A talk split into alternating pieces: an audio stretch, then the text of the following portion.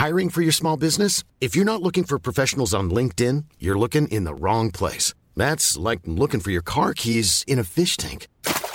LinkedIn helps you hire professionals you can't find anywhere else, even those who aren't actively searching for a new job but might be open to the perfect role. In a given month, over 70% of LinkedIn users don't even visit other leading job sites. So start looking in the right place. With LinkedIn, you can hire professionals like a professional. Post your free job on linkedin.com slash people today. Ça, ouvre-moi, ou le chasseur me tuera.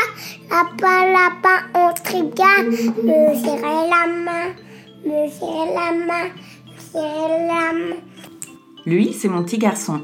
Il vous a probablement fait craquer avec sa petite chanson. Moi, je suis Shane Love, une maman solo qui a décidé de partir à la rencontre des femmes du monde pour parler sans filtre de la maternité. Alors bienvenue à vous dans le tourbillon, le podcast qui parle de la maternité, la vraie, loin des filtres Instagram. Sarah a toujours voulu devenir mère et c'est assez vite après son mariage qu'elle arrête la pilule. Huit mois plus tard, elle vit sa première grossesse et le bonheur complet malgré quelques mots, notamment des calculs rénaux qui ont accéléré son accouchement. Elle souhaite rapidement faire un deuxième bébé, mais à quelques semaines, sa grossesse s'arrête et cette fausse couche est annoncée avec beaucoup de distance par son gynécologue. Sarah découvre alors que la fausse couche est plus fréquente que ce qu'elle pensait, quand ses proches lui disent qu'elles sont aussi passées par là.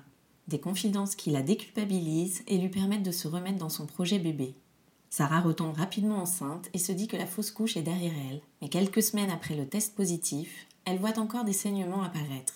Direction les urgences de sa maternité pour s'assurer que tout va bien, sans savoir qu'elle s'apprête à vivre une longue journée très éprouvante. Sur place, personne ne s'intéresse à son cas. Elle poirote plus de 12 heures sur sa chaise en salle d'attente avec des saignements qui s'intensifient. Et c'est lorsqu'elle prend enfin son courage à deux mains pour aller demander une serviette hygiénique qu'une sage-femme va finir d'achever son calvaire avec une phrase des plus violentes. Madame, ici aux urgences, on s'occupe des femmes qui portent la vie. Vous, vous portez la mort. Dans cet épisode, Sarah nous raconte l'arrivée de son premier bébé, la découverte de sa première fausse couche, la journée horrible de sa deuxième fausse couche et cette prise en charge déplorable à la maternité, elle décrit aussi le trauma que cette phrase choquante lui a laissé, comment elle a vécu sa grossesse d'après, et le lien particulier qu'elle a créé avec son deuxième garçon, son bébé arc-en-ciel. Bonne écoute Bonjour Sarah Bonjour. Merci beaucoup de nous raconter ton histoire dans le tourbillon. Merci à toi de me recevoir. Avec grand plaisir. Alors toi, tu es la maman de deux enfants. C'est ça. Quel âge ils ont? Alors Gabriel a 4 ans et demi et Joseph a 19 mois. D'accord. Alors on va revenir au tout début avant que tu Oui. deviennes mère. Quel regard toi tu portais sur la maternité euh, étant plus jeune? Est-ce que tu as toujours voulu être euh, maman ou pas du tout? Depuis très jeune, je savais que je voulais des enfants. J'ai toujours su que j'allais devenir maman. Même quand j'étais adolescente, je savais que c'était quelque chose auquel je voulais, euh, je voulais devenir maman. Après, j'avais pas d'âge euh, spécifique dans ma tête. Je me suis pas dit il fallait que je sois maman à 20 ans, que je sois maman à 25 ans. Je m'étais rien fixé, mais par contre, c'était quelque chose. euh, je savais que j'allais devenir maman. Ouais. Ouais, tout de suite, euh, c'est pas quelque chose euh, sur lequel j'ai douté une fois. Vraiment, c'était. c'est toujours quelque chose que j'ai ressenti. Et alors à quel moment est venu le sujet au sein de ton couple? Oh, tout de suite. Ouais. Tout de suite. On s'est mariés euh, au mois de, de juin et euh, je suis tombée enceinte au mois de mars d'après. D'accord. Et euh, donc évidemment, après le mariage, on se demande tout de suite est-ce que c'est un projet commun qu'on a tout de suite ou Mm. est-ce que on attend un peu, voyage, tout ça. Tout de suite, on s'est dit non, bah écoute, ok. On y va. On peut, euh, on peut essayer, on peut envisager sans se mettre euh, de pression euh, quelconque, mais euh, pourquoi pas euh, juste essayer tout de suite. Ouais. Voilà, donc c'est venu donc, au bout de 8 mois à peu près, 8-9 mois après le mariage.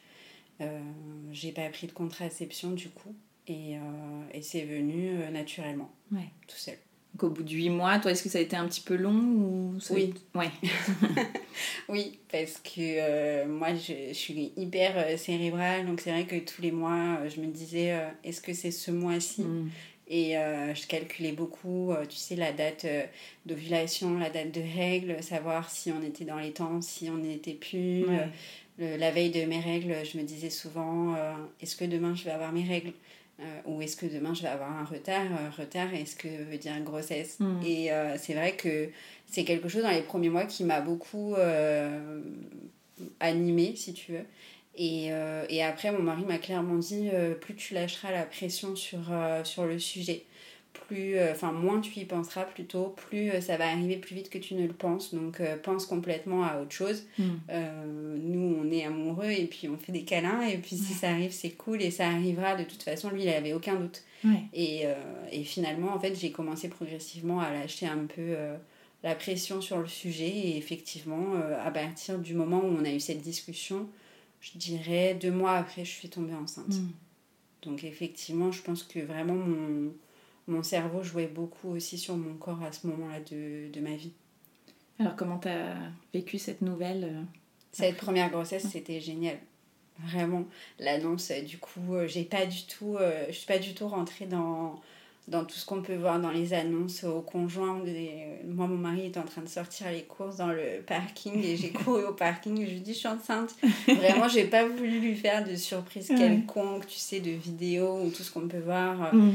Non, j'avais juste besoin tout de suite de pouvoir lui dire, de pouvoir lui annoncer la nouvelle. Et, euh, et finalement, la grossesse était euh, très bien on était OK parce qu'en fait, c'était une discussion qu'on avait eue, un projet qu'on avait en commun. Donc, on était très content de pouvoir accueillir la nouvelle. Et euh, donc, très vite, on, s'est dit aussi qu'il fallait déménager parce qu'on vivait dans un petit studio euh, après le mariage. Donc, euh, mm. mais, mais pour autant, on s'est pas mis la pression. On s'est dit qu'on avait neuf mois à venir devant nous pour pouvoir en fait avoir un autre appartement pour accueillir le bébé. Et, et voilà ça c'est une très très bonne euh, nouvelle. Ouais. Comment s'est passée la grossesse? Alors, très bonne grossesse, mais à partir de 6 mois de grossesse, comme pour les autres, j'ai eu une très très grosse dilatation au rein droit qui a fait que donc j'ai eu des calculs mhm. et donc ça m'a fait euh, vraiment très très mal. Ah ça fait vraiment euh, très mal parce qu'au début en fait c'est surtout que tu as l'impression que ce sont des contractions qui viennent par le dos donc tu te dis euh, non, non, je suis pas prête à être en travail, je suis à 6 mm. mois de grossesse. Et euh, donc je suis rentrée à l'hôpital euh, très rapidement, je crois qu'on était à 32 ou 30, ouais, 32 semaines, un truc comme ça. Et, et donc là, on m'a expliqué que j'avais quand même beaucoup de calculs, que le rein droit était très dilaté.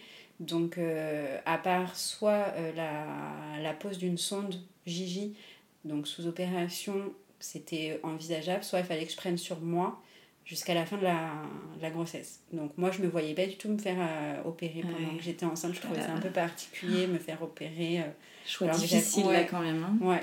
Donc euh, non, je me suis dit, bah ok, bah, je, je prends sur moi. S'il n'y a mhm. pas de danger pour bébé et que juste ça sera de la douleur pour maman, bon bah je prends sur moi et on, on, on, va aller jusqu'au bout et ça va aller.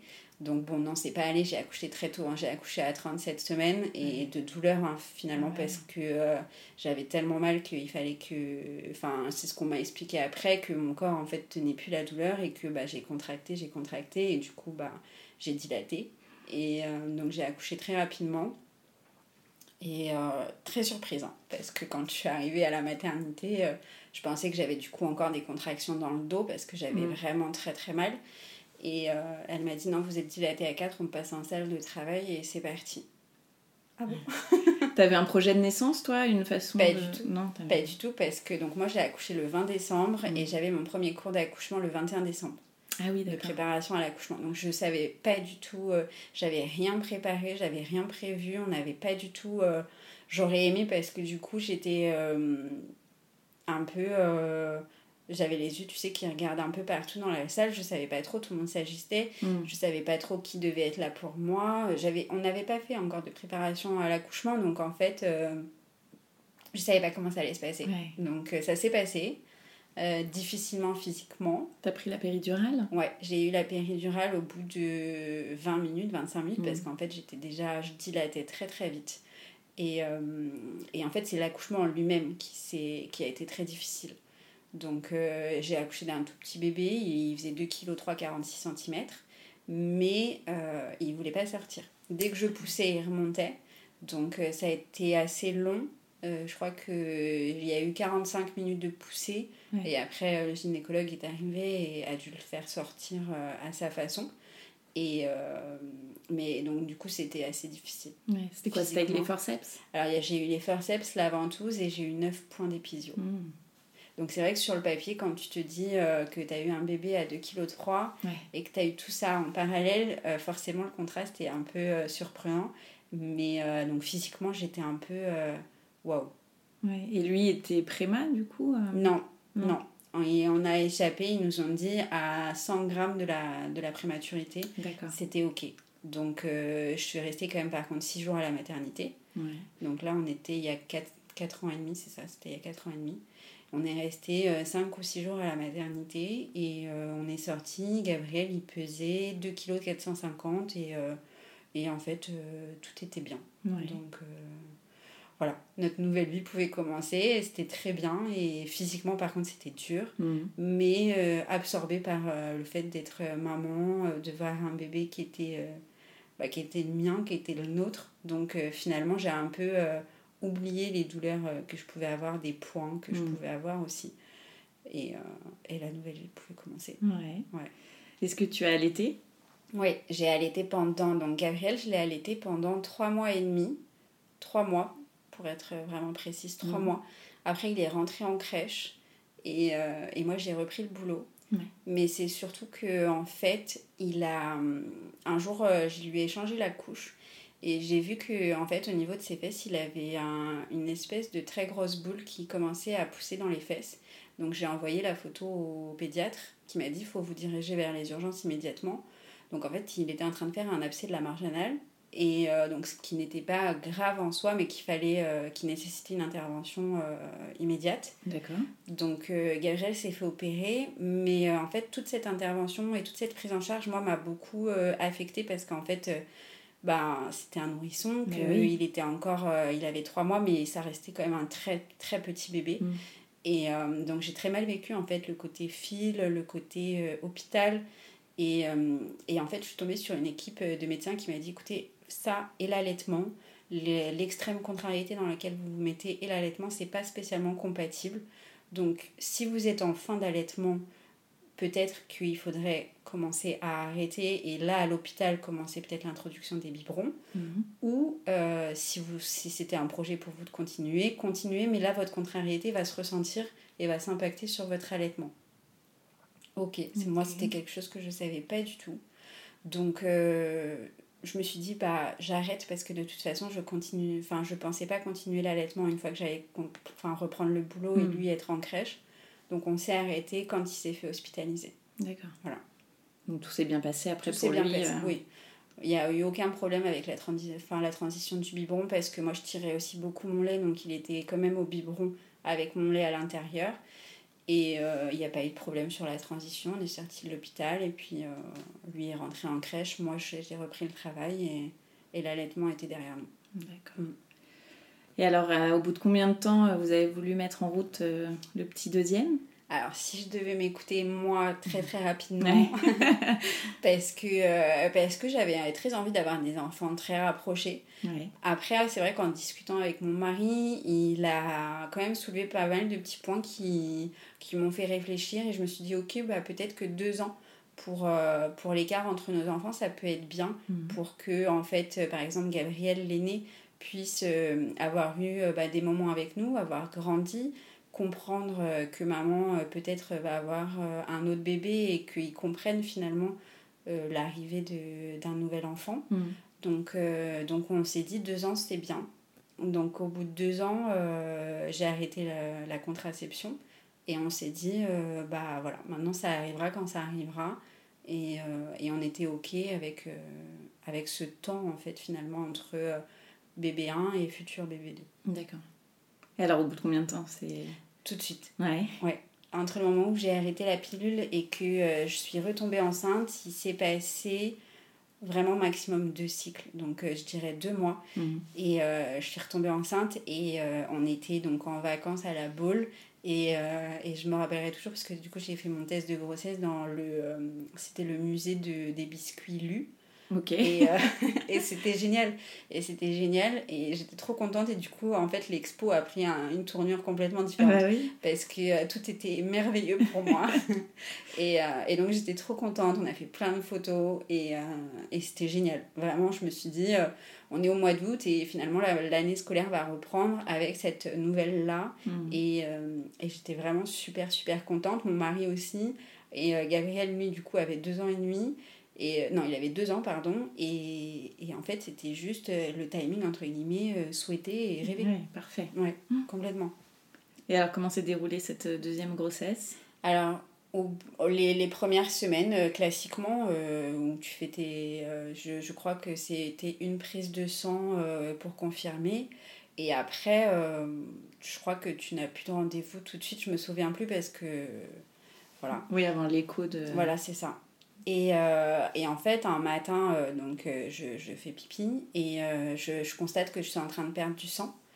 Et, et je comprends pas spécialement tout de suite, même si dans mon fond intérieur, je me dis que c'est pas, c'est pas normal Mm. que je sois en train de saigner. Donc, je, je dis à mon mari, bah, je suis en train de perdre du sang. Il me dit, d'accord, on, on va aller aux urgences de la maternité, dans, le, dans laquelle, en fait, j'avais déjà fait mon inscription et dans laquelle j'avais accouché mon premier enfant. Donc là, on me prend en charge euh, plutôt euh, rapidement, je dirais. Euh, je sais pas, euh, peut-être en 2-3 heures, euh, j'avais un gynéco en face de moi constatant bah, que j'avais fait une fausse couche, que, que c'était vide et que donc j'avais perdu, que je n'étais plus enceinte. Tu avais eu des douleurs ou Non, c'était juste Non, la perte j'ai de pas sang eu de douleur, j'en ai eu après. D'accord. J'ai eu un peu de, de spasme en bas du ventre après coup. Je, je pense que c'était euh, la perte de sang qui a peut-être un peu réveillé euh, des douleurs. Je Mhm. ne sais pas du tout, mais en tout cas en amont, il n'y a rien qui a... Je, en y réfléchissant, rien pouvait me prédire à, à en faire une. Ouais. Mon corps n'avait pas mal, j'avais pas mal. Je, la veille au soir, j'ai pas fait d'efforts euh, particuliers ou quoi que ce soit. Mais euh, le lendemain matin, aux urines du matin, euh, Mm. c'était j'avais du sang. Alors au début, pas beaucoup, évidemment, mais... Et comment tu le vis euh, quand euh, ce gynécologue euh, vous annonce que c'est terminé, que c'est une fausse couche? Alors, sur, quand moi je suis à la maternité, je, je constate beaucoup de détachement du médecin et je le comprends très bien parce que ça reste un médecin et que ses mots sont médicaux et que, et que voilà, lui il a beaucoup de recul et que c'est son métier de m'annoncer ça. Mais c'est vrai que en fait, euh, ça a duré euh, 15 secondes et puis il est parti de la salle et c'était fini. Ah oui, d'accord. Sauf que euh, mon mari et moi, on s'est retrouvés avec euh, finalement un projet de vie qui, qui s'est interrompu. Mm. Et, euh, et donc c'est ça qui a été particulier sur le moment, c'est plus, plutôt la distance des professionnels de santé sur la question. Parce qu'il n'y a personne d'autre qui vient après vous Non. Non, j'ai eu personne qui est venu. C'est diagnostic et rentrer chez vous. C'est, voilà, si vous avez quelques douleurs, ça sera d'espace fond ou un peu de doliprane. Et euh, de toute façon, au stade où vous en étiez, euh, et au vu de l'auscultation, pas de curetage. Donc euh, voilà, vous n'avez plus rien et puis vous pouvez réessayer le mois prochain. Donc beaucoup, beaucoup, beaucoup de distance de ce gynéco. Moi, je me dis à ce moment-là que c'est propre à ce médecin. Mm. Je me dis que si j'avais eu quelqu'un d'autre, alors bizarrement, je me dis que si j'avais eu une femme, euh, peut-être qu'elle elle aurait eu des mots différents ou, ou voilà.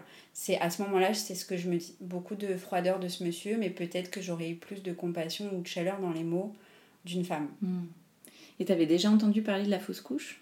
Non. T'en avais dans ton entourage qui en avait fait? Non, parce que en fait, euh, je me suis rendu compte à quel point ça pouvait être quelque chose de, de courant lorsque moi j'ai commencé à pouvoir le dire à droite, à gauche à certaines de mes amies.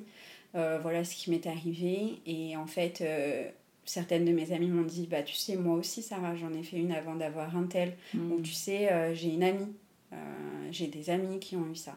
Et en fait, progressivement, je me suis rendu compte que, que c'était un peu la. Pas la normalité, parce que ça n'en est pas une, hein, mais, mais que c'était très courant, beaucoup Ouais. plus courant que ce que je ne pouvais penser. Et, euh, et en fait, ça m'a euh, réconciliée avec moi-même parce que forcément, tu t'en veux énormément quand tu, tu fais une fausse couche. Tu te dis qu'est-ce que j'ai fait de mal? Mm. est-ce que. euh, alors, je fumais pas, je buvais pas, mais en même temps, je me disais est-ce que j'ai fait les courses? Est-ce que j'ai j'ai porté quelque chose? Est-ce que j'ai fait quelque chose de mal? J'ai porté mon fils. Et en fait, finalement, ça te réconcilie avec toi-même en te disant ok, beaucoup de femmes, beaucoup plus que tu ne pouvais le penser, sont passées par ce que tu viens de vivre. Et finalement, tu, tu, tu n'y es pour rien. Mm. Et quand j'ai compris que j'y étais pour rien, je me suis un peu réconciliée avec moi-même et aussi avec mon mari parce que finalement, je me suis un peu recroquevillée sur moi et j'en voulais un peu à tout le monde parce que finalement, je m'en voulais à moi. Mais, euh, Et donc voilà, quand j'ai j'ai compris que c'était quelque chose d'extrêmement courant, beaucoup plus, et euh, voilà, c'était triste, mais il fallait passer à autre chose. Ouais, t'as réussi à passer à autre chose euh, assez vite. Bah, en fait, je voulais retomber enceinte très rapidement. Ouais. pour euh, pas faire un pansement mais pour pouvoir avancer et moi c'était ma façon de me dire avancer c'est euh, concrétiser le projet sur lequel on s'était mis d'accord c'était d'avoir un deuxième enfant donc, euh, donc vraiment quand donc il a fallu que la fausse couche se finisse que je perde vraiment le sang que j'avais à perdre et euh, Donc ça, ça s'est passé comment d'ailleurs? C'était euh, quelques jours après ou tout de suite après? Mm, Ça a duré, euh, moi j'ai eu des pertes de sang pendant à peu près 48-72 heures. D'accord, ok. Donc euh, équivalent, je dirais, à un cycle de règles, parce que moi j'ai un cycle de 48-72 heures de règles. Donc je l'ai vraiment mis dessus. Finalement, j'avais 48-72 heures de règles. Donc en fait, j'ai un- je me suis dit, bah, c'est peut-être mon cycle. Mm. Et du coup, bah, peut-être que je peux reprendre euh, du coup là où on s'était arrêté, entre guillemets. Et, euh, et donc on s'est dit, bah, on, on réessaye euh, une troisième grossesse parce que euh, la volonté d'un bébé 2 à ce moment-là était encore plus forte qu'avant cette Ouais. première fausse couche. Ça devenait encore plus évident pour nous de vouloir un deuxième enfant. Donc je suis retombée enceinte euh, bah, tout de suite. Vraiment, euh, je dirais entre un ou deux mois après, je suis retombée enceinte. Et, et là, je me suis dit, euh, c'est génial. Ouais. C'est génial. Je n'ai finalement pas de problème. Et, euh, et ça marche. Mm. Ça marche. Je suis tombée enceinte. Et comment tu vis les premières semaines de cette grossesse? Est-ce que tu as peur que ça recommence ou tu te Non. dis non, cette fois-ci c'est bon? Non. Non, vraiment, j'ai pas peur au début parce qu'en fait, je me dis, bah c'est bon, Mm. tu es passé par la case fausse couche. Et moi, ce que j'avais entendu à ce moment-là, c'était que mes copines ou les copines de mes copines avaient fait une fausse couche. Et, et personne ne m'avait dit, euh, tu sais, euh, tu peux en faire 5, 6, 7, 4. Ouais. tu, tu peux en refaire plusieurs finalement.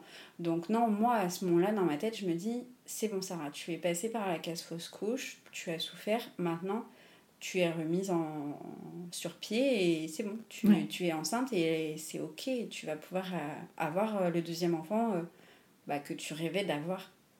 Donc là, je me, je me positionne comme ça, moi, à ce moment-là. Je suis très, très, très contente. Par contre, j'ai beaucoup de pudeur, beaucoup plus à pouvoir le dire autour de moi. Parce que tu l'avais dit la, la Oui. fois d'avant. Oui. La, vraiment, la fois d'avant, je, je l'ai dit tout de suite. Est-ce que ça, ça t'avait pas aidé finalement euh, de l'avoir dit quand t'as fait ta fausse couche?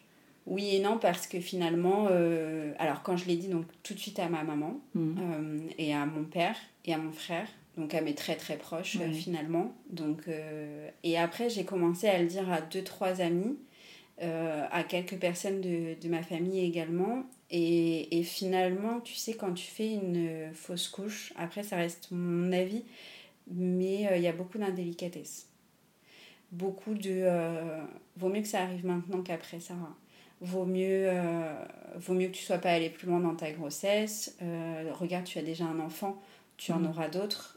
Euh, beaucoup de phrases comme ça qui sont absolument vraies, mais complètement inappropriées pour quelqu'un qui est en train de perdre du sang et pour qui, euh, finalement, qui est en pleine souffrance euh, vraiment morale parce que à cet instant-là, moi, ce que je voyais, c'était que je n'avais pas de deuxième enfant, mais que pourtant, il y avait quelque chose qui s'était creux- enfin, qui s'était mis au creux de moi et Mhm. que on m'avait dit c'est bon, madame, vous êtes enceinte et vos projections de vie euh, vont aller.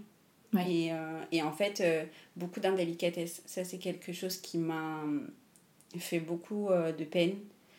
Et, et donc là, pour cette troisième grossesse, je me suis dit, bon, cette fois-ci, donc mon mari, évidemment, mes parents et mon frère, et ça sera, ça sera suffisant. Ça sera suffisant. Je voulais pas... je me suis dit, même si tu ne peux ne pas le dire du tout, Mm. euh, aller le plus loin que tu puisses sans le dire, Ah oui, d'accord. Ouais. Même après les trois mois. Complètement. Ouais, d'accord. bah t'iras. Tu ne diras pas. Et, euh, Et finalement, j'étais, c'est comme ça que je voulais le faire. Hmm. Et alors, comment s'est passée cette troisième grossesse? Cette troisième grossesse, du coup, dans les premières semaines, tout, tout, se passe bien. Et, et pareil, donc un matin, je, je, vais aux toilettes. Donc là, je suis enceinte de 9 semaines. Et, et donc là, je perds du sang. Mais euh, tout de suite, euh, je ne suis pas du tout en train de me dire que, que je repasse parce que j'ai vécu il y a deux mois. Je suis euh, en train de me dire que je suis avec Google et je suis en train de, me, de regarder et je vois que certaines femmes perdent du sang, que mm. ça peut être quelque chose de, qui, peut, qui peut arriver. Mais dans mon fond intérieur, je me dis qu'il faut quand même que j'aille bah, consulter, et, et, et, en être persuadée. Et donc là, je dis à mon mari, euh, je vais à la maternité parce que euh, je veux être sûre que tout va bien. Et si ça va pas, euh, ça peut paraître bête, mais je me suis dit, bah, il faut qu'ils arrêtent les saignements parce que de toute façon, vu que je ne peux pas faire de fausses couches, il faut qu'ils arrêtent les saignements mmh. et qu'il faut que je me dépêche surtout d'y aller parce que pour moi, c'était quelque chose qui, à ce moment-là, pouvait être encore réversible. Et et donc euh, j'ai foncé à la maternité, il était, euh, je crois, 7h30, 8h du matin. Donc là, c'est toujours la même maternité euh, Toujours la même maternité, là où j'ai donné naissance à mon enfant, là où j'ai fait ma première fausse couche. Donc moi, c'est vrai que aveuglément, je me rends là-bas parce que, parce que j'ai encore confiance dans, dans, cette maternité, mm. que c'est à proximité de la maison, même s'il y en a d'autres qui sont encore plus près, mais c'est vrai que spontanément, je, je vais là-bas. Ouais. Je vais là-bas et J'arrive, il est 8h euh, du matin. Au début, il n'y a pas grand monde parce que bah, c'est les urgences, donc euh, c'est un peu toi et ta chance de savoir euh, qui va être là, qui ne va pas être là. Il devait y avoir peut-être trois femmes, deux, trois femmes maximum qui sont en salle d'attente avec moi. Ok. Et donc moi, je, je me présente à l'infirmière qui est sur place. Je, je, lui dis que mon dossier est déjà à la maternité, que normalement ils me connaissent parce que j'ai déjà eu donc mon enfant, j'ai fait une fausse couche et je me suis inscrite pour cette troisième grossesse. Et donc je lui dis que je perds du sang depuis ce matin. Et là, elle me dit, vous savez, euh, de toute façon, ça peut être classique, hein, euh, les pertes de sang, euh, ça peut arriver. Donc plutôt rassurant à ce moment-là. Complètement. Mm. Moi, je suis trop contente à ce mm. moment-là. Je me dis, voilà, c'est ce que j'ai lu. J'ai lu que ça pouvait être quelque chose qui arrive. Donc à ce moment-là, j'envoie un message à mon mari, je m'en rappelle, et je lui dis, tu vois, euh, je, parce que lui, il me disait, euh, arrête avec Internet, arrête de tout lire comme ça sur Internet, il y a tout et rien. Et, et je lui dis, tu vois, même, même la maternité me dit que ça peut être normal. Et donc là, bah, je m'assois et puis bah, j'attends mon tour. Je me dis que vu que ça peut être normal, on va juste me faire un examen et puis, et puis voilà. Et alors, comment ça se passe? Du coup, la journée se passe. la journée se passe. Euh, donc, euh, je suis arrivée à 8 heures. La journée se passe sans que. Donc, moi, je suis partie très rapidement de la maison. J'avais pas pris de protection hygiénique. Mhm. Et je commençais quand même à perdre. Moi, quand je suis partie, je perdais un peu de sang, mais pas beaucoup. Mais les heures se passent et le flux s'intensifie de sang je le dis quand même aux, infirmières que je continue à perdre du sang. Et euh, la même du matin me dit Je vous ai déjà répondu. D'accord. Attends, mais là, ça fait combien d'heures Donc là, quand je dis pour la première fois à la dame, ça doit faire 4-5 heures parce qu'on arrive sur les coups de midi 13 heures. Ah oui. Et, euh, et, euh, et, je lui dis Mais je perds encore du sang, hein, madame. Elle me dit Oui, oui, oui. D'accord. Et, et, moi, en fait, je reste comme ça euh, dans la salle d'attente. Et puis, je vois aussi beaucoup de mamans arriver, enfin, beaucoup de femmes enceintes euh, défiler. Et, euh, et, je me dis, bah, elles, elles sont peut-être plus.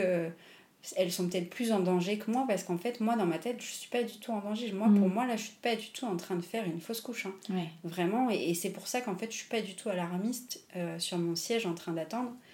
Et, et, je me dis peut-être que ces femmes, il y a un problème dans leur grossesse avancée c'est normal euh, finalement qu'elle passe avant moi parce que moi j'en suis pas une urgence tout de suite. Mm.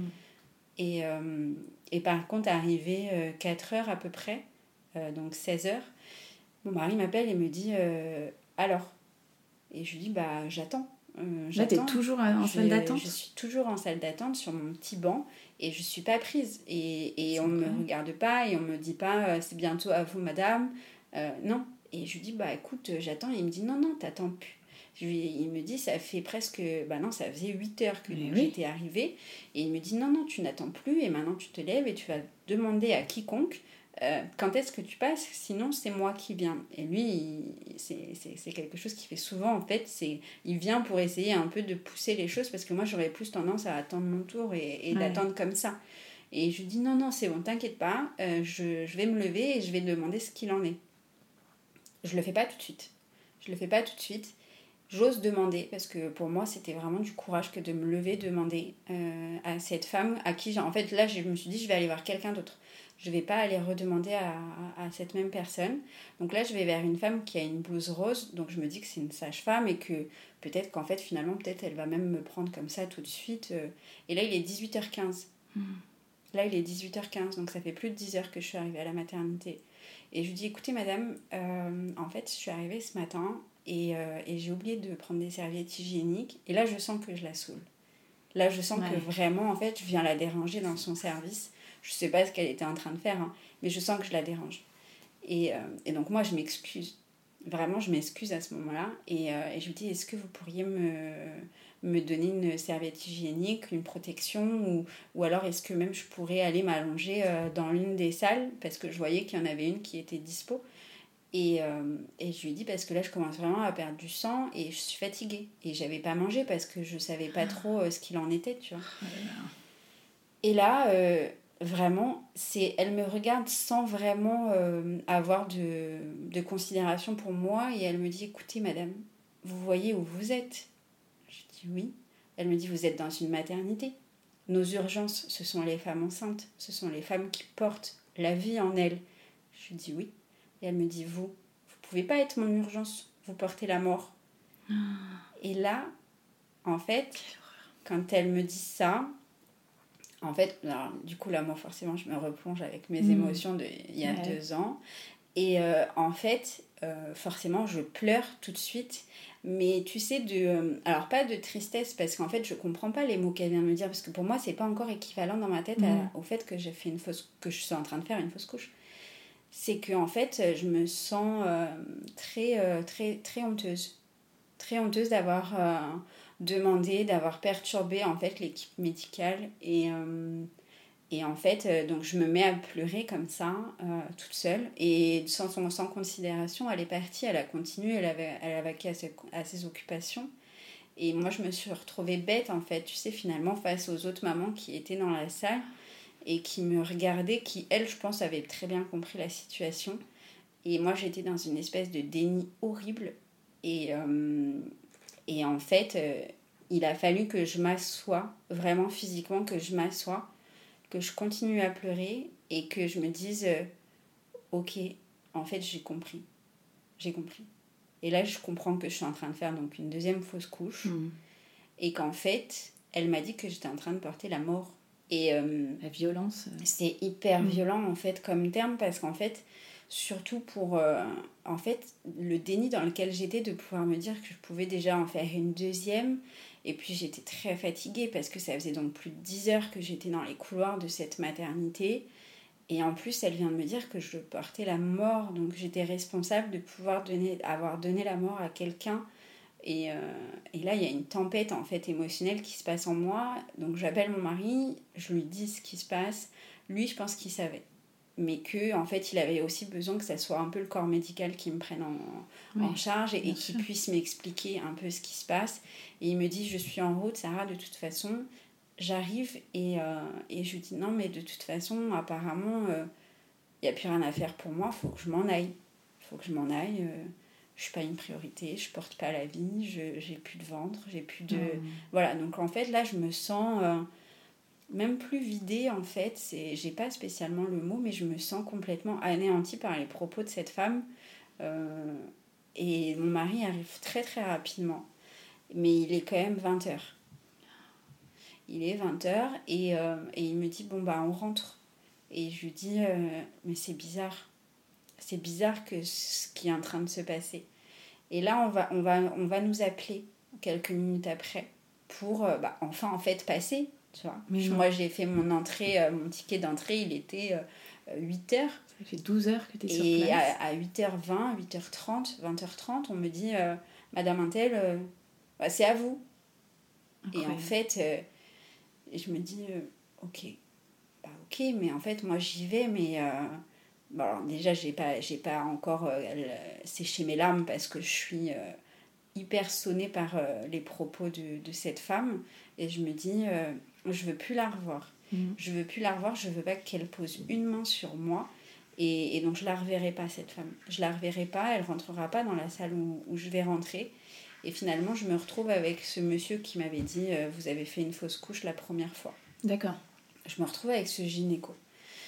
Et je me dis euh, J'ai pas les épaules. Et je lui dis hein, Je lui dis J'ai pas les épaules pour que vous ayez autant de distance envers moi que vous n'en avez eu euh, il y a trois mois. Je lui dis J'ai pas les épaules, j'ai plus le courage, je suis fatiguée. Et, évidemment, je m'effondre. Et lui, il comprend pas parce que évidemment, il se souvient pas de moi et c'est normal. Mais moi, je me souviens de lui parce que mm. moi, je l'ai vu qu'une fois et euh, c'était, euh, c'était pour ça. Et, et il me dit Bon, de toute façon, je vais vous ausculter. Moi, je suis là pour ça, je suis pas là pour autre chose. Et donc, il m'ausculte et, et me dit qu'effectivement, donc, bah, j'ai fait une deuxième fausse couche. Et là, je lui dis Mais c'est pas possible vraiment. Euh, et il me dit Madame, je connais mon métier, c'est pas le vôtre, c'est le mien. Euh, vous avez fait une deuxième fausse couche. Je lui dis D'accord, ça je veux bien le croire, mais ce n'est pas possible que j'en fasse une deuxième, c'est que j'ai un problème. Et en fait, dans mon fond intérieur, tout de suite, je reprends un peu euh, d'énergie ou mm. de, de, comment dire, de, de conscience ou de, de bon sens, j'en sais rien. Et je lui dis je, je sais qu'il y a un problème. Je sais que je dois avoir quelque chose qui ne va pas. Je... Et en fait, je ne veux pas lâcher ça. Et il me dit, euh, alors, nous, on a un protocole qui est extrêmement cadré. Je suis d'accord. Et là, il me dit, euh, nous, il faut attendre que vous fassiez trois fausses couches. Et là, on commencera à faire des examens qui seront complémentaires, approfondis, pour savoir si euh, vous avez un problème quelconque. Quelconque qui viendrait finalement favoriser un terrain à la fausse couche.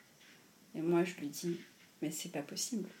C'est pas possible. Vous pouvez pas me dire, vous pouvez pas déjà me renvoyer chez moi comme ça en l'état.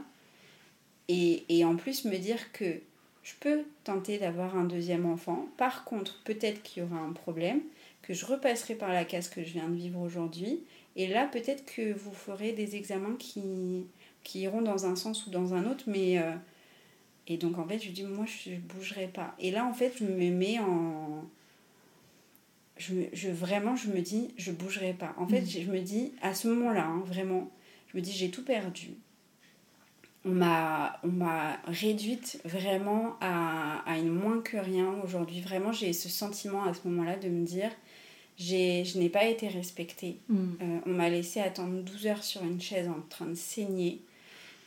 Aujourd'hui, bah, s'il faut que je reste 12 heures sur votre fauteuil allongé, je le ferai dans le sens inverse du coup.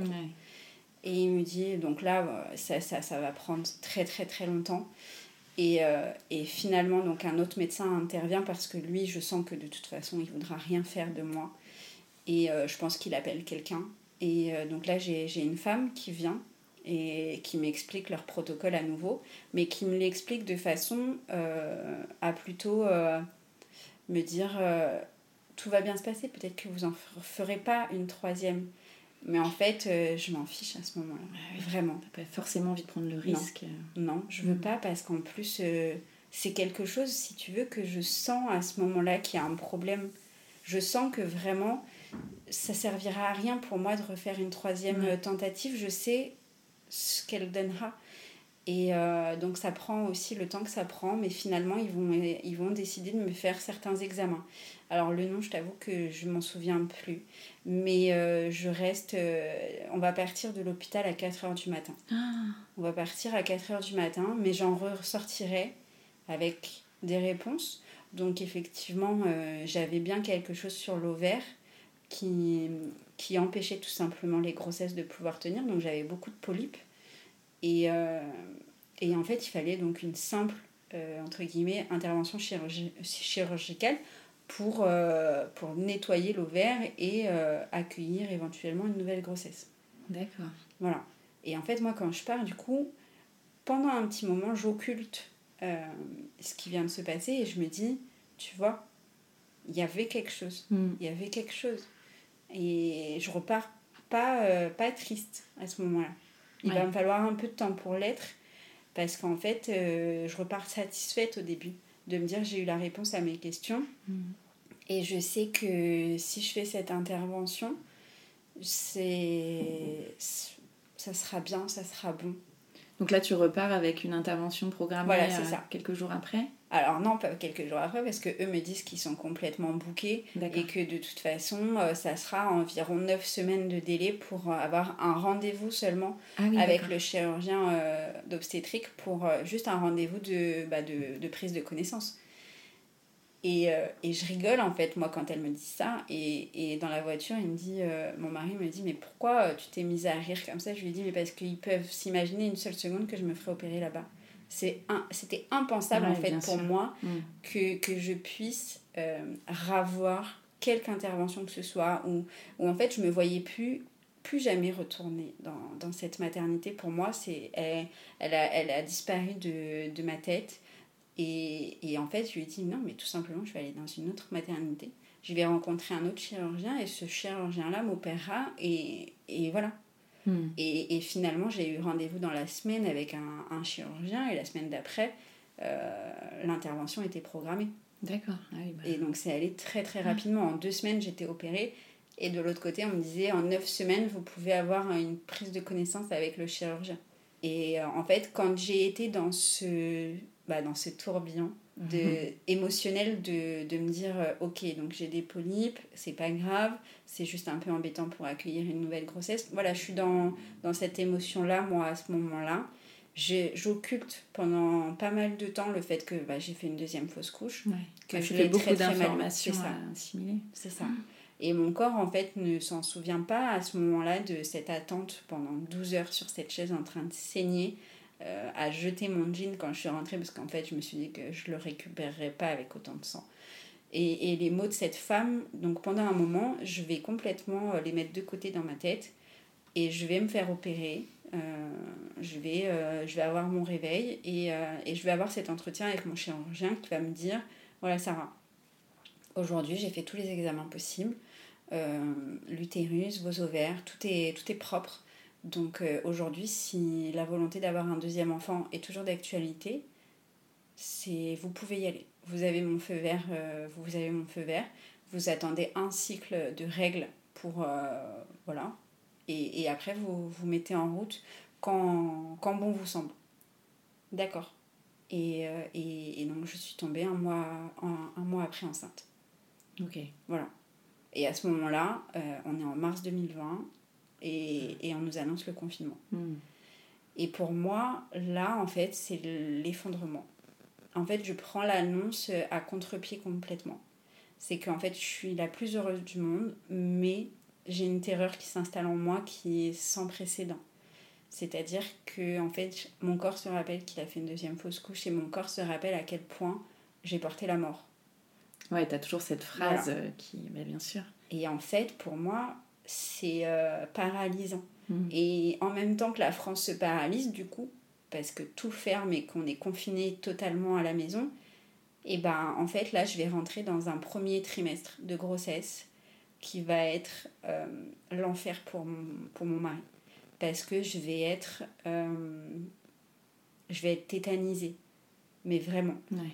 J'ai fait, donc en fait, j'habite au-dessus d'un laboratoire d'analyse de sang. Et, euh, et en fait, toutes les 48 heures, euh, arbitrairement, je descendais au laboratoire et je faisais ma, ma prise de sang de bêta-HCG pour savoir si ça augmentait. Parce qu'en fait, je ne dormais pas, je dormais plus. Il fallait que je sache si cette grossesse, en fait, allait pouvoir se créer Mm. ou si j'étais en train de créer la mort en fait parce qu'en fait cette femme m'a clairement dit que je n'arrivais pas à créer la vie mais que je n'arrivais qu'à créer la mort et du coup euh, j'avais besoin de savoir si c'était vraiment vrai et, euh, et en fait il a fallu que je passe le cap des 8-9 semaines Mm. qui était pour moi le premier palier dans ma tête à me dire euh, je suis allée plus loin que les deux fois d'avant. Euh, sauf que 9 semaines, c'est super long quand tu fais des analyses de sang toutes les 48 heures et que tous les matins, quand tu vas faire pipi, il n'y a pas une fois où tu te mets pas à pleurer en te disant le moment où tu vas t'essuyer, comment ça va être? Est-ce que ça va être rempli de sang ou pas encore? Euh, Toutes les fois où tu vas aux toilettes, finalement, tu te dis qu'est-ce qui va se passer? Dès que euh, n'importe, hein, tu as une petite perte, tu te dis ok, ne bouge plus, ne fais rien. C'est ce qui est en train de se passer. Et, euh, ça, ça a été euh, franchement euh, très très compliqué le premier trimestre. Donc je suis arrivée à mon premier trimestre de grossesse. J'ai pris donc contact avec un, gynécologue très très rapidement quand même dans la grossesse, vers 10 semaines je mmh. crois. Et, et, lui m'a dit que c'était trop tôt pour qu'on se rencontre. et je lui ai dit non, non, non, c'est pas du tout trop tôt. Je, j'ai beaucoup trop... J'étais, j'étais vraiment tétanisée j'avais besoin, hein. j'avais besoin que tous les jours, euh, on me fasse une écho pour me dire euh, bah, c'est toujours là, mm. c'est toujours là, tout, tout, va bien. Et, euh, et, en fait, je me suis jamais calmée tant que Joseph n'était pas dans mes bras. Donc pendant les neuf mois Jamais. Jamais. J'ai jamais cessé d'avoir peur un jour. Mm. Et, et, du coup, ça a rendu cette grossesse hyper particulière. Et du coup, ma relation avec mon fils hyper particulière. Parce qu'en fait, je pensais ne jamais pouvoir l'avoir. Mm. Jamais. Parce qu'en fait, on m'a clairement dit que j'étais réduite à, à pouvoir euh, enfin, créer la mort. Et, euh, et en fait, euh, même si je sentais mon fils bouger pendant la grossesse, c'était ça voulait rien dire. Mm. Vraiment, j'avais pas l'émotion de me dire, tu vois, il est en vie, il est dans ton ventre et ça va. Non, non, j'avais besoin en fait de soit tenir mon enfant, soit de ne pas en avoir, mais en fait, j'avais pas cet entre-deux de me dire, bah tu vis une grossesse tout simplement, mm. et puis. Euh, et, il a fallu que j'accouche pour me rendre compte que finalement, euh, j'avais su pouvoir redonner la vie à quelqu'un et ne pas rester dans ce schéma euh, dans lequel cette femme m'a dit que j'étais. Et, et, du coup, c'était hyper particulier. Mm. Vraiment au-delà du, euh, du, fait de tomber enceinte pendant le premier confinement, j'ai accouché pendant le deuxième confinement. Euh, donc ça, c'était super euh, particulier. Mais cette grossesse-là, avec le recul, ni je l'ai aimée, ni je l'ai détestée. C'est juste qu'en fait, j'ai été absente de mon corps parce qu'en fait, j'étais complètement médicalisée. Il fallait qu'on me dise toutes les 48 heures, parce que j'ai bien compris que toutes les 24 heures, c'était pas possible, même si je l'aurais aimé. toutes les 48 heures, qu'on me dise ça va. Hmm. Tout va bien. Tout a continué et ça prend forme et ça prend euh, le sens que ça doit prendre. Donc voilà. Et comment s'est passé euh, l'accouchement, la rencontre euh, Ça a être très fort, justement. Ça a été. donc, donc, on est quand même pendant le deuxième confinement, donc je suis seule. Mon mari n'a pas le droit de rentrer au début, il a le droit de rentrer que à la fin, au moment de la poussée. Donc, je suis seule, en fait, pour vivre le travail. Et, euh, et, finalement, ça se passe euh, bien. Ça se passe bien. Ça prend euh, à peu près 4-5 heures de, de contraction. Mais en fait, à ce moment-là, je suis connectée avec mon corps. En fait, là, je suis mm. en train de me dire, ok, tu vois, là, ce que tu es en train de faire, c'est le schéma inverse de ce qui s'est passé. Là, tu, tu vas vers quelque chose de tellement bon et en fait, euh, donc je pleure énormément, mais en fait, je pleure pas du tout de douleur, c'est qu'en fait, je pleure parce qu'en fait, je suis en train de comprendre que l'issue va être bonne. Et, euh, et en fait, du coup, j'ai beaucoup d'émotions et mm. j'en ai beaucoup parlé euh, au, au, personnel médical qui était dans cette maternité dans laquelle j'ai accouché. Donc, elles m'ont aussi beaucoup écouté et beaucoup aussi expliqué ce que je pouvais être en train de ressentir par rapport à ce que j'avais pu ressentir avant. Et euh, du coup, ça se passe vraiment très bien, même si je suis seule, même si je suis avec le masque et que j'ai chaud et que j'ai peur et que, euh, en fait, ça va. Mais tu es soutenue là par le personnel soignant. Et les femmes sont incroyables. Les femmes me parlent beaucoup. Et, et même si j'étais pas prête à accoucher tout de suite, parce que pareil que pour mon premier enfant, j'ai accouché à 37 semaines et que, euh, et que c'est arrivé très vite. Mais j'étais tellement soutenue par ces femmes mm. que, en fait, je sentais pour une fois que ce que j'allais faire était bien. Et que c'était pas euh, aussi sombre qu'on m'avait dit en fait avant. Et, euh, et finalement, euh, au moment de la pause de la péridurale, on m'a on dit maintenant vous pouvez appeler votre mari Donc il pourra venir à ce moment-là, d'ici 2-3 heures, euh, il peut venir. Donc il est arrivé, mon mari ne connaissait pas le sexe de l'enfant. Il n'avait pas ah. voulu euh, connaître le sexe euh, du bébé. Et toi tu le savais? Oui, moi je le savais parce que vraiment je pouvais pas garder... Enfin, je, je voulais savoir absolument. Mhm. Et, et, donc en fait, il y avait cette ambiance en fait dans la salle d'accouchement. Euh, où moi je savais ce qui. Même si j'y pensais pas euh, spécialement, mais lui en fait, tu sais, il y avait cette ambiance de se dire euh, bah, il va découvrir son deuxième mm. enfant, il sait pas ce que c'est, c'est un petit garçon, une petite fille. Et, et moi j'avais juste l'excitation de pouvoir enfin tenir cet enfant que j'ai tellement en fait voulu et qu'on m'a tellement dit que c'était pas possible. Et, et, donc en fait ça, ça va arriver très vite, ça va arriver je crois, euh, alors au moment de la poussée ça a duré 1 minute 30, vraiment ça a été euh, d'une rapidité folle. Et, euh, et, et, en fait c'était génial, c'était génial. Et, et en fait à ce moment-là en fait donc on me met bébé sur moi. Et, et je sais pas pourquoi je dis à mon mari prends-la. Mais c'est un garçon. Mais c'est un garçon. Alors mon mari me dit ah mais c'est une fille et j'ai dit, mais non, non, c'est un garçon. Et en fait, je sais pas, si tu veux, je suis complètement dans l'euphorie. Et en mm. fait, je vois toutes ces femmes en fait autour de moi. Et, euh, et en fait, je lui dis, prends-la. Et puis, je vois la tête de mon mari qui me dit, ah bon? Et, euh, et en fait, voilà, à ce moment-là, en fait, j'ai l'impression que la boucle se boucle. Mm.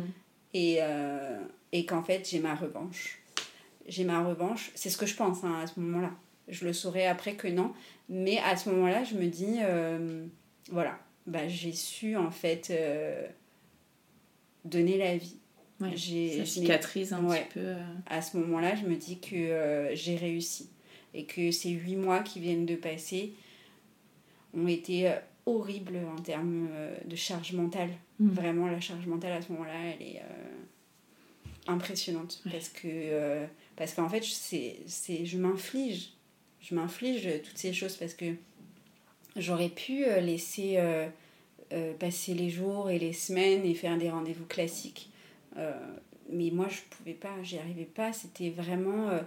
moralement, je me disais, je veux, je veux plus qu'on me dise que je porte la mort. C'était juste impensable pour moi que quelqu'un puisse me redire ça. C'était mm. tellement d'une violence, mais folle.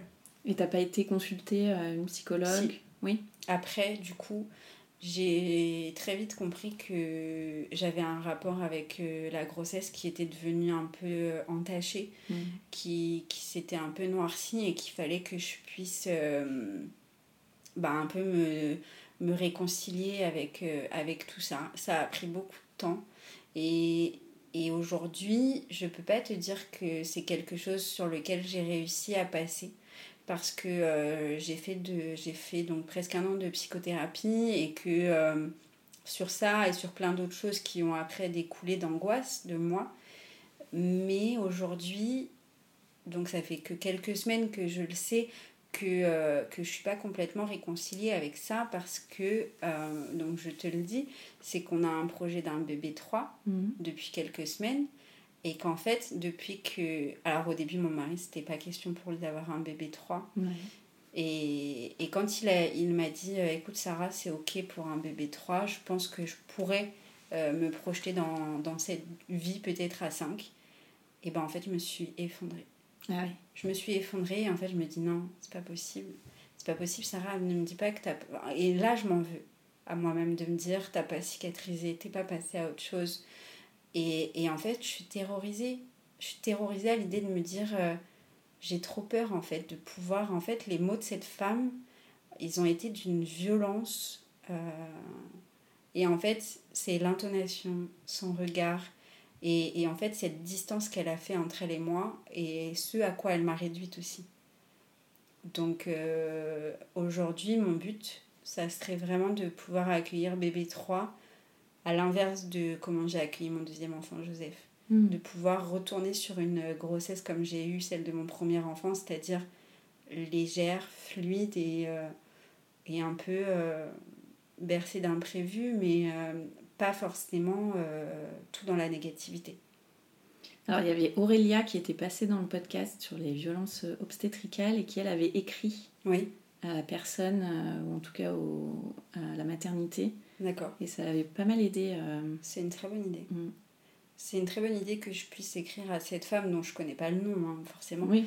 Mais la maternité, je la connais et je connais l'adresse. Et, euh, et c'est vrai que ça pourrait être. euh, moi qui adore écrire, justement. J'adore écrire. Et, euh, et je pense que oui, ça pourrait être une issue peut-être.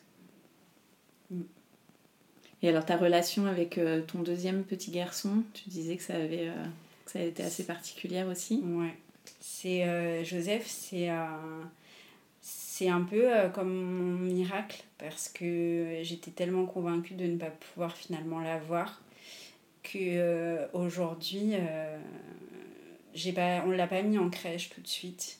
Euh, alors on n'a pas pu et en même temps si on avait pu, je sais pas si je l'aurais aussi fait. J'ai changé de vie, j'ai changé de travail, je me suis mise à mon compte, je, je l'ai gardé tous les jours, tous les jours il était avec moi et on a eu euh, une espèce de fusion qui fait qu'aujourd'hui euh, le, le terme maman poule il est, euh, Mhm. il est exacerbé finalement parce que c'est vraiment mon, mon miracle et, et j'ai très peur de tout avec lui. Alors j'ai très peur de tout avec mon aîné, hein. mais euh, avec Joseph, euh, c'est tellement... euh, c'est mon miracle. T'as Vraiment, voulu rattraper euh, cette connexion que vous n'avez pas eue forcément euh, pendant la Ouais. grossesse. je sais que je l'ai pas eu et que, euh, et que je peux je m'en veux évidemment mais je pouvais pas faire différemment Mm. et aujourd'hui en fait le lien qu'on a entre nous il est juste incroyable et lui-même il est très très proche de moi Euh, il me réclame énormément et euh, donc on a une relation qui est très très particulière et, euh, et je pense qu'elle va perdurer quand il va grandir, ça se transformera différemment, mais il y aura toujours euh, quelque chose entre lui et moi qui fera que moi déjà je le regarderai d'une certaine manière parce que, euh, parce que je suis trop reconnaissante finalement qu'il ait pu être là Mm. et, euh, et je sais à quel point il aurait pu ne pas l'être finalement si, si j'avais écouté ce médecin qui m'avait dit qu'il fallait que je fasse trois fausses couches pour, euh, Eh oui. Pour pouvoir en fait avoir des examens. Bah, Joseph, ça aurait été le troisième dans ma tête, c'est ce que je me dis. Euh, et il en était hors de question. Et Mm. finalement, de le voir comme ça grandir, aujourd'hui, il a 19 mois. Et en fait, euh, j'ai une passion pour mon fils. C'est, alors, j'ai une passion folle pour mes fils. hein. J'adore mes fils. Mais, euh, mais c'est vrai que les deux, on a une relation qui est particulière. J'ai une relation particulière avec mon aîné parce que c'est mon aîné et que Mm. c'est lui qui m'a fait devenir maman. Et avec Joseph parce que c'est lui qui m'a réconcilié aussi avec le fait que je pouvais le rester. Et, euh, et alors que vraiment je pensais ne plus l'être avec tout ça. Et euh, donc voilà, aujourd'hui on est comme ça et, et ça me prend dans mon ventre et voilà. Et alors, qu'est-ce que ça a changé pour toi la maternité? Non, c'est vrai que la maternité, euh, ça m'a fait apprendre beaucoup, beaucoup, beaucoup sur moi, sur, euh, sur ce que je pouvais être, sur euh, des, des, des traits de ma personnalité que je ne pensais pas pouvoir avoir. Par exemple, euh, l'écoute, beaucoup Mhm. l'écoute, la patience, plus, plus, plus. Vraiment la patience et, et cet amour en fait qui est viscéral pour mes enfants. C'est... Vraiment, je ne pourrais pas te l'expliquer parce que il est, euh, ce lien que j'ai avec mes enfants, il est incroyable. Et en fait, ça m'a fait voir euh, une vie qui est complètement différente que celle que j'ai pu connaître quand j'étais en couple ou alors jeune fille euh, sans, sans conjoint. Et, euh, et aujourd'hui, finalement, toute ma vie est rythmée par la maternité.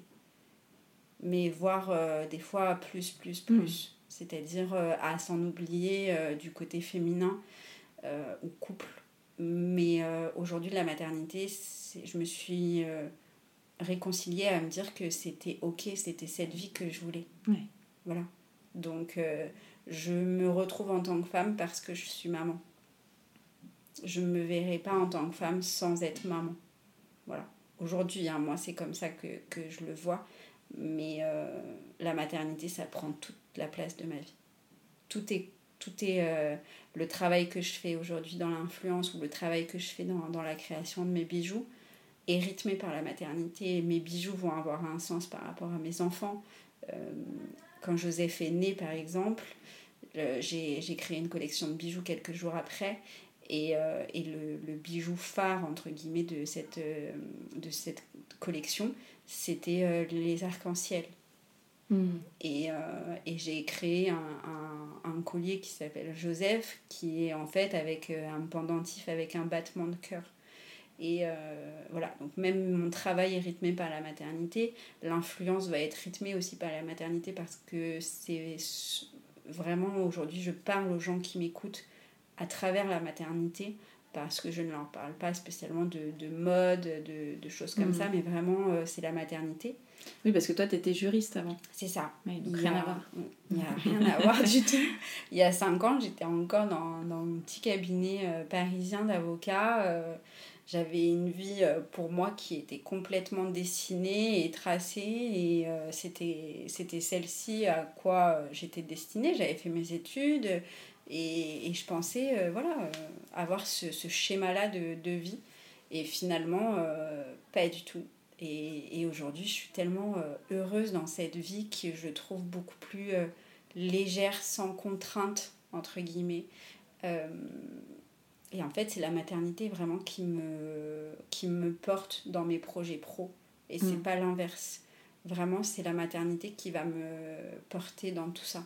Et voilà, c'est comme ça, je pense que je vois. On va passer aux petites questions de fin d'épisode. Mm. C'est quoi pour toi être une maman parisienne? C'est de vivre à 100 à l'heure. Mm. Ouais, complètement à 100 à l'heure, de ne jamais m'arrêter, de... Ouais, c'est ça. Quel est ton endroit kids-friendly préféré?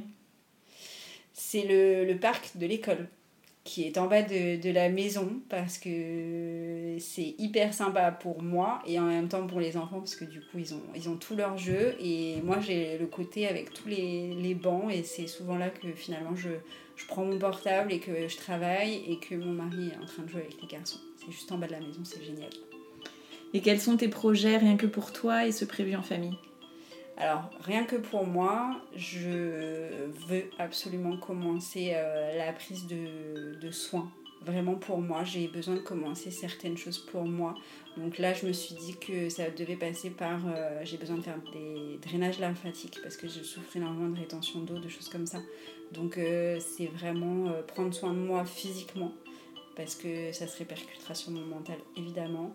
Et à court terme avec les enfants et mon mari, on va partir là dans quelques semaines dans un camping et donc c'est une expérience inédite parce qu'on n'est jamais parti en camping et, euh, et, je pense que ça va être génial. Donc là à court terme c'est ça et j'ai vraiment hâte. Merci beaucoup Sarah. Merci à toi. Un grand merci d'avoir écouté le tourbillon et si cet épisode vous a plu, n'hésitez pas à mettre un avis sur votre application podcast et à en parler autour de vous. Cela m'aidera beaucoup. Et pour que l'on puisse échanger ensemble sur tous ces sujets de maternité, abonnez-vous au compte Instagram Le Tourbillon Podcast. Et moi, je vous donne rendez-vous mardi prochain pour un nouvel épisode qui parle de la maternité, la vraie.